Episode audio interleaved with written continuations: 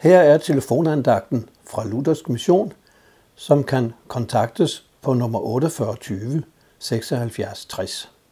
Mit navn er Ingolf Munk. I en af Kingos store salmer hedder det, Sorg og glæde, de vandrer til håbe. Det er nummer 46 i salmebogen. Lidt senere står der, alle har sit, stort eller lidt.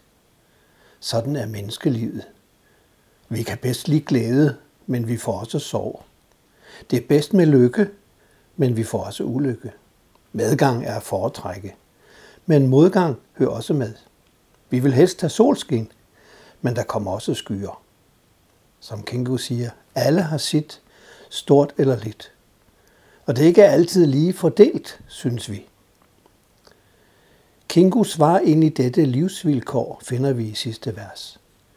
Lad da min lod og min lykke kun falde, hvordan min Gud og min Herre han vil. Går det an at lade Gud bestemme? At lægge sit liv i Guds hånd? Sige Gud i vold, som de gamle sagde? David siger det sådan. Overgiv din vej til Herren.